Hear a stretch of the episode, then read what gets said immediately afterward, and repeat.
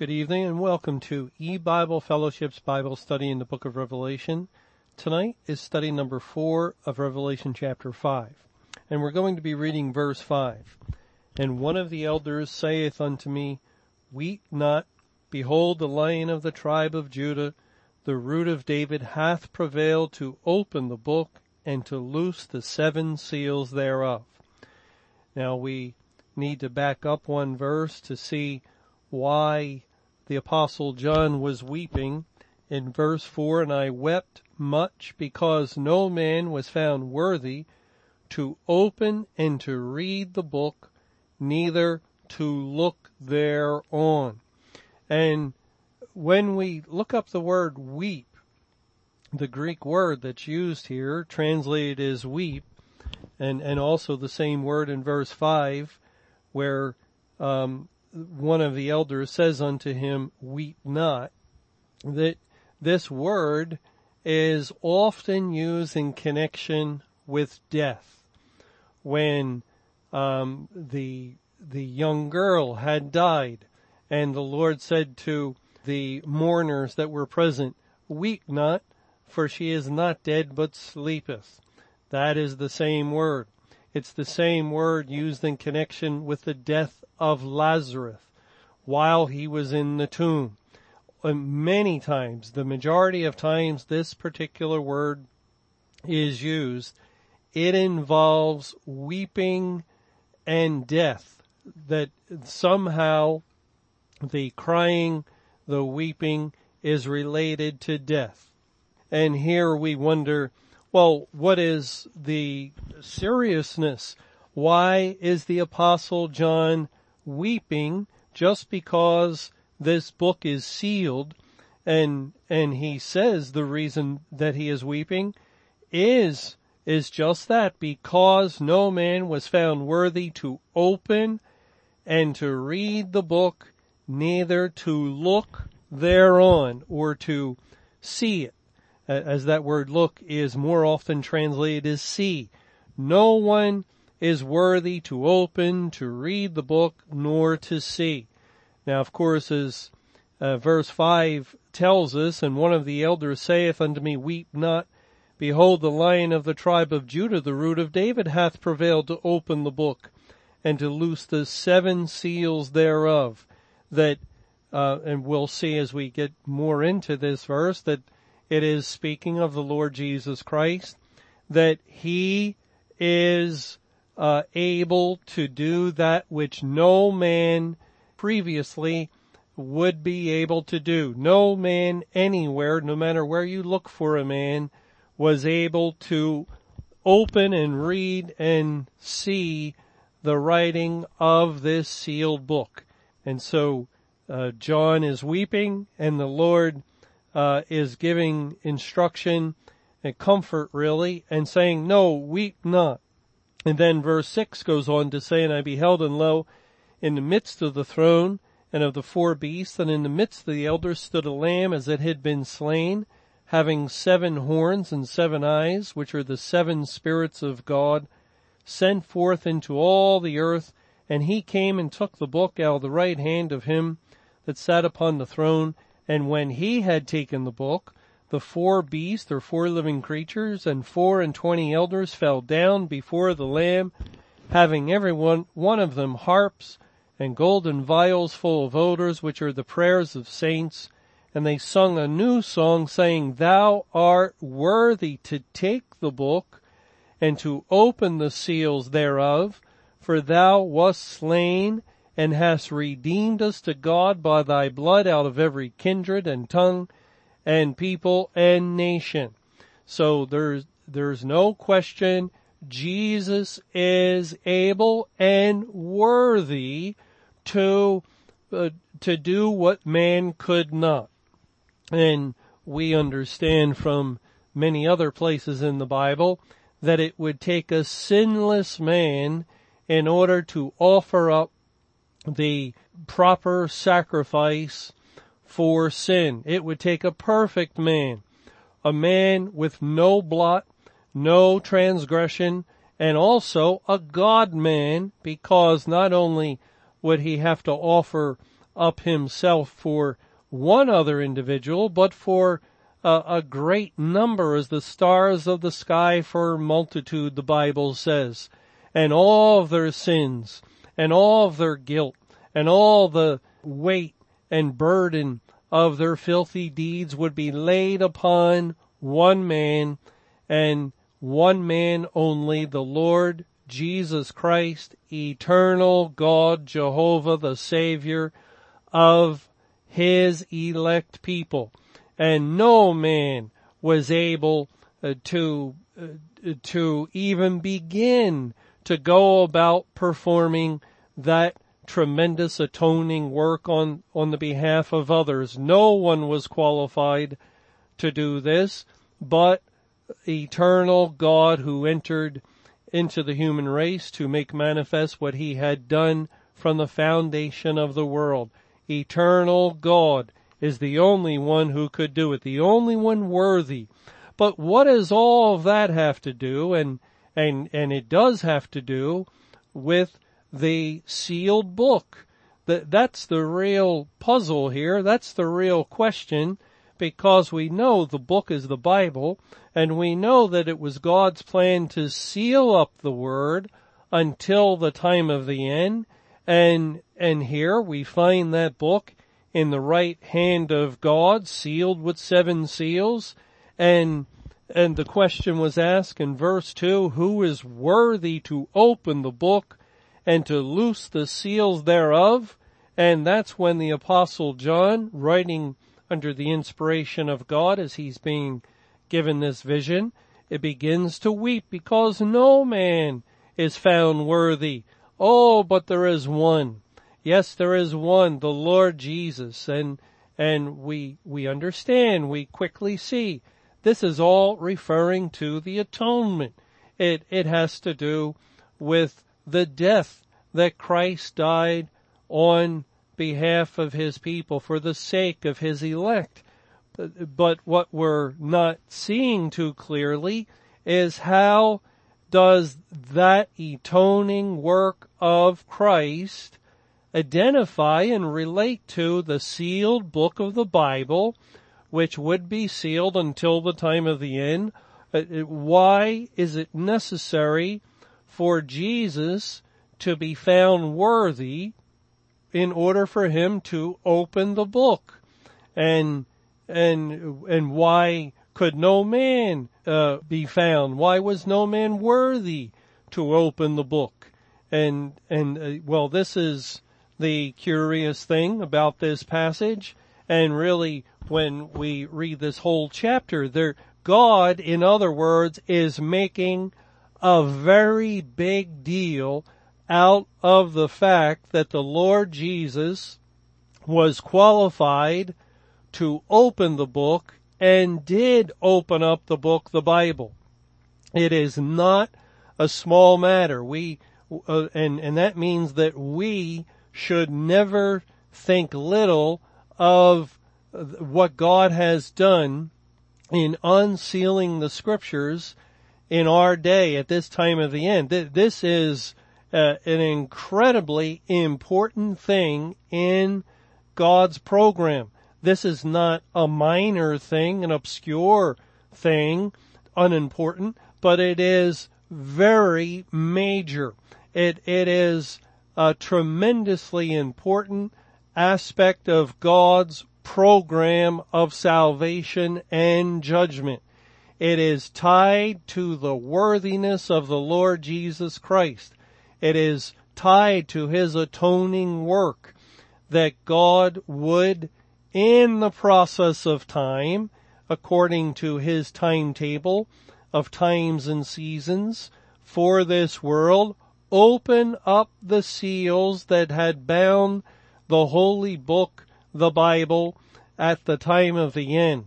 And, and it would take a worthy Savior, it would take a pure and perfect Savior, the Lord Jesus, in order to accomplish this. Well, uh, now we, we want to think about this, and since we're going verse by verse, we're going to have plenty of time to think about this and pray for wisdom and, and, uh, spend a little bit of time dwelling upon it as as we go verse by verse because this is the uh, overriding emphasis of Revelation 5 is the worthiness of the Lamb and because he was worthy, uh, this uh, permits him to open up the book, the Bible.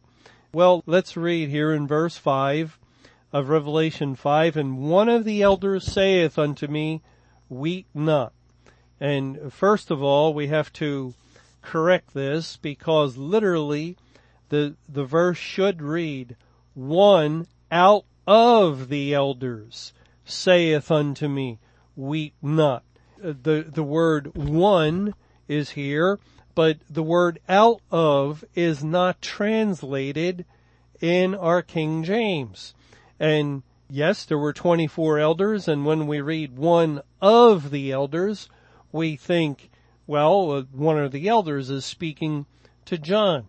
When, uh, when it ought to read one out of the elders. Now that's uh, an important distinction because in verse 6, and I beheld and lo in the midst of the throne and of the four living creatures and in the midst of the elders stood a lamb as it had been slain. So the lamb is in the midst of the elders and, and verse five again, and one out of the elders saith unto me. Now God is one. He is the sovereign one. He is the eternal deity and the almighty. And the number one identifies with him. He is uh, in the midst of the elders. Christ is the lamb. And so he is the one who is responding to the apostle John. And, and that, uh, figures because it is God that comforts his people it is God that soothes our souls and, and our troubled minds when we're weeping, when we're downcast. It is the Lord that speaks the word uh, to encourage our hearts. And so too here. And one out of the elders saith unto me, weep not. Behold, the lion of the tribe of Judah, the root of David hath prevailed to open the book and to loose the seven seals thereof.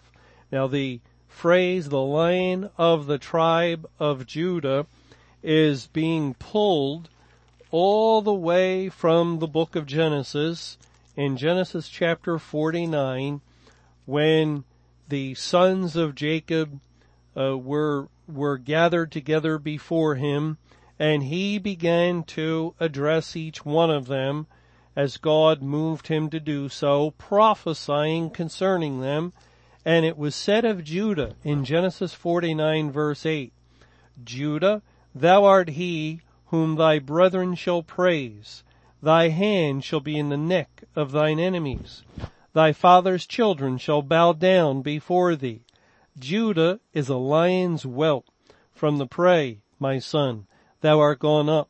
He stooped down, he couched as a lion, and as an old lion who shall rouse him up. The scepter shall not depart from Judah, nor a lawgiver from between his feet, until Shiloh come, and unto him shall the gathering of the people be, binding his foal unto the vine, and his ass's colt unto the choice vine. He washed his garments in wine, and his clothes in the blood of grapes. His eyes shall be red with wine, and his teeth white with milk. Well, here in in this passage, Judah is uh, spoken of as a lion's whelp, and it is a prophecy referring to the Lord Jesus who will come forth from the tribe of Judah.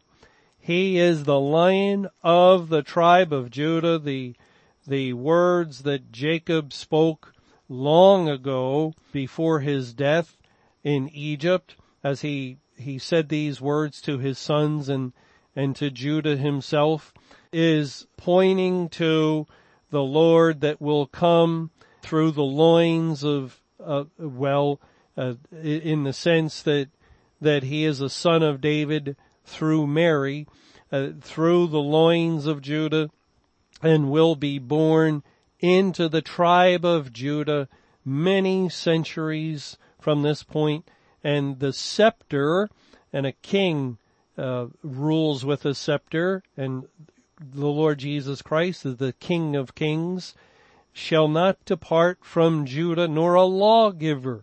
And who is a lawgiver but a judge? There is one judge and lawgiver, we read in James, and there it's referring to God, and a, nor a lawgiver from between his feet until Shiloh come. And here also Shiloh is a reference to Christ. So Jesus is the lion of the tribe of Judah and he is the one that is spoken of in Revelation 5 5. Behold, the lion of the tribe of Judah. That is, Jesus is the fulfillment of the prophecy given uh, by Jacob in Genesis 49. And it goes on to say, the root of David hath prevailed to open the book. And again, the root of David. David also was of the tribe of Judah, and Christ is one of his descendants, um, not through his earthly stepfather, Joseph, but through his mother, as the father of Jesus is uh, God himself, and uh, as uh, Christ was conceived and born of a virgin, and and so the root of David is a reference to uh, the fact that Christ came forth from the descendants of David. In Isaiah chapter 11, we read, beginning in verse 10, and in that day there shall be a root of Jesse. Now it says here Jesse, but Jesse was the father of David, and it could uh, just as well be the root of David. And in that day there shall be a root of Jesse, which shall stand for an ensign of the people. To it shall the Gentiles seek, and his rest shall be glorious. And shall come to pass in that day that the Lord shall set his hand again the second time to recover the remnant of his people and, and so on. It begins to speak of God's salvation program. And uh, in that day there will be a root of Jesse. This is referring to Christ. In Isaiah 53, there's a, a follow-up statement beginning in verse 1, who has believed our report and to whom is the arm of Jehovah revealed? For he shall grow up before him as a tender plant and as a root out of a dry ground. He has no form nor comeliness and when we shall see him there is no beauty that we should desire him. He is despised and rejected of men, a man of sorrows and acquainted with grief. And it, it continues on and every statement found in Isaiah 53 is wonderfully describing Christ himself. He is the one that uh, came up as a root out of a dry ground. The the word root is referring to the Lord. Now, um, in Matthew 13, we might as well look at this while looking at these other verses because it helps us to understand very clearly uh, when when you do a word search like this, it it just um, pops out very very clear in Matthew 13 with the parable of the sower.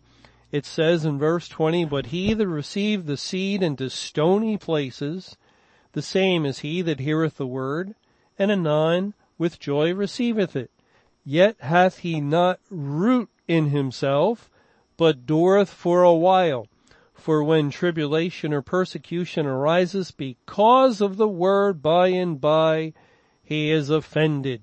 And, and, and that's it. Well, I'm, I'm going away. I'm, I'm returning to the world. I'm going back to church. I'm just getting away from these teachings that are so offensive and and troubling to me. I I, I cannot bear the the problems, the difficulties, the persecution they bring. But no matter what the, the reason is, the real reason that someone is not enduring during a time of testing or tribulation is because he has not root in himself. And we can very definitely understand that to be a reference to the Lord Jesus, the root of David, the root of Jesse, the root that springs up out of a dry ground. He has not the Spirit of Christ within, and therefore he is not equipped. He, he just simply is not able to endure. And this is why God says in Matthew 24, the one that endures to the end shall be saved. He's not saying that, uh, well, now everyone, you just hold on with white knuckles. You, you grab a hold of something and use all of your strength and, and make sure that you stand fast. And no, it, when God says that only those that endure to the end, He's indicating those that have a root in themselves. They therefore will endure because Christ is within. It's not a matter of their strength, their willpower, or their stubbornness, or their um, steadfastness, their faithfulness. It's only a matter of who is in them. And, and without the root within, then they will only endure for a period of time. That period of time can be different from one unsaved person to a next, but the, the qualifier is a period of time. For some, it's very quick. For others, they might hang on for a while, but finally they have no root and they will not endure. God is certainly making sure of that in this severe day of testing that we're presently in. Well, once again we see in our verse in Matthew 5, let's go back there, that uh, one of the elders saith unto me, or one out of the elders saith unto me, Weep not. Behold, the lion of the tribe of Judah, the root of David, both are referring to Jesus, hath prevailed to open the book and to loose the seven seals thereof hath prevailed. It, it's referring to, it's speaking of a past event that Christ hath prevailed. From the foundation of the world, Jesus prevailed. He entered into the human race and he submitted himself to testing uh, when when Satan tested him for 40 days. He submitted himself to testing throughout his period of ministry. He submitted himself to punishment a second time, even though he was not bearing sin. And all these things he was victorious and he overcame any and all efforts to oppose him in the kingdom of God. The Lord Jesus hath prevailed. This word prevailed is the same word that we encountered time and again in Revelation chapter 2 and 3 regarding the churches when the Lord would say, he that overcometh in each one of the addresses to the churches. This is the same Greek word that was translated as overcometh and it has to do with being victorious, with prevailing as it's found in John 16 in verse 33. These things I have spoken unto you, that in me ye might have peace. In the world ye shall have tribulation, but be of good cheer. I have overcome the world, or I have prevailed over the world. Um, he has already won the victory. Christ has already defeated the enemy because he did it from the foundation of the world. He did it before the world even began. And here this uh, glorious, victorious work of the Savior, the atonement work that that he did for the sake of all whose names were recorded in the Lamb's book of life is being called upon and brought to remembrance because if not for that, then no one would be able to open the book. No one would be able to loose the seals. And if that didn't happen, well then uh, God's end time program would not have come to pass. It, God would not have saved a great multitude during the time of the Great Tribulation. God would not have been able to complete his salvation plan because the overwhelming majority of uh, individuals predestinated to salvation were to be born and live during the little season that came right at the end of the world. And, and so it was absolutely necessary that the Lord hath prevailed. And of course, uh, if Jesus did not prevail, not only would the book uh, not be open, but there would be no salvation program at all at any period of history. Well, when we get together in our next Bible study, we're going to look more at this idea, this connection that God makes between the opening of the Bible at the time of the end and the atoning work of the Lord.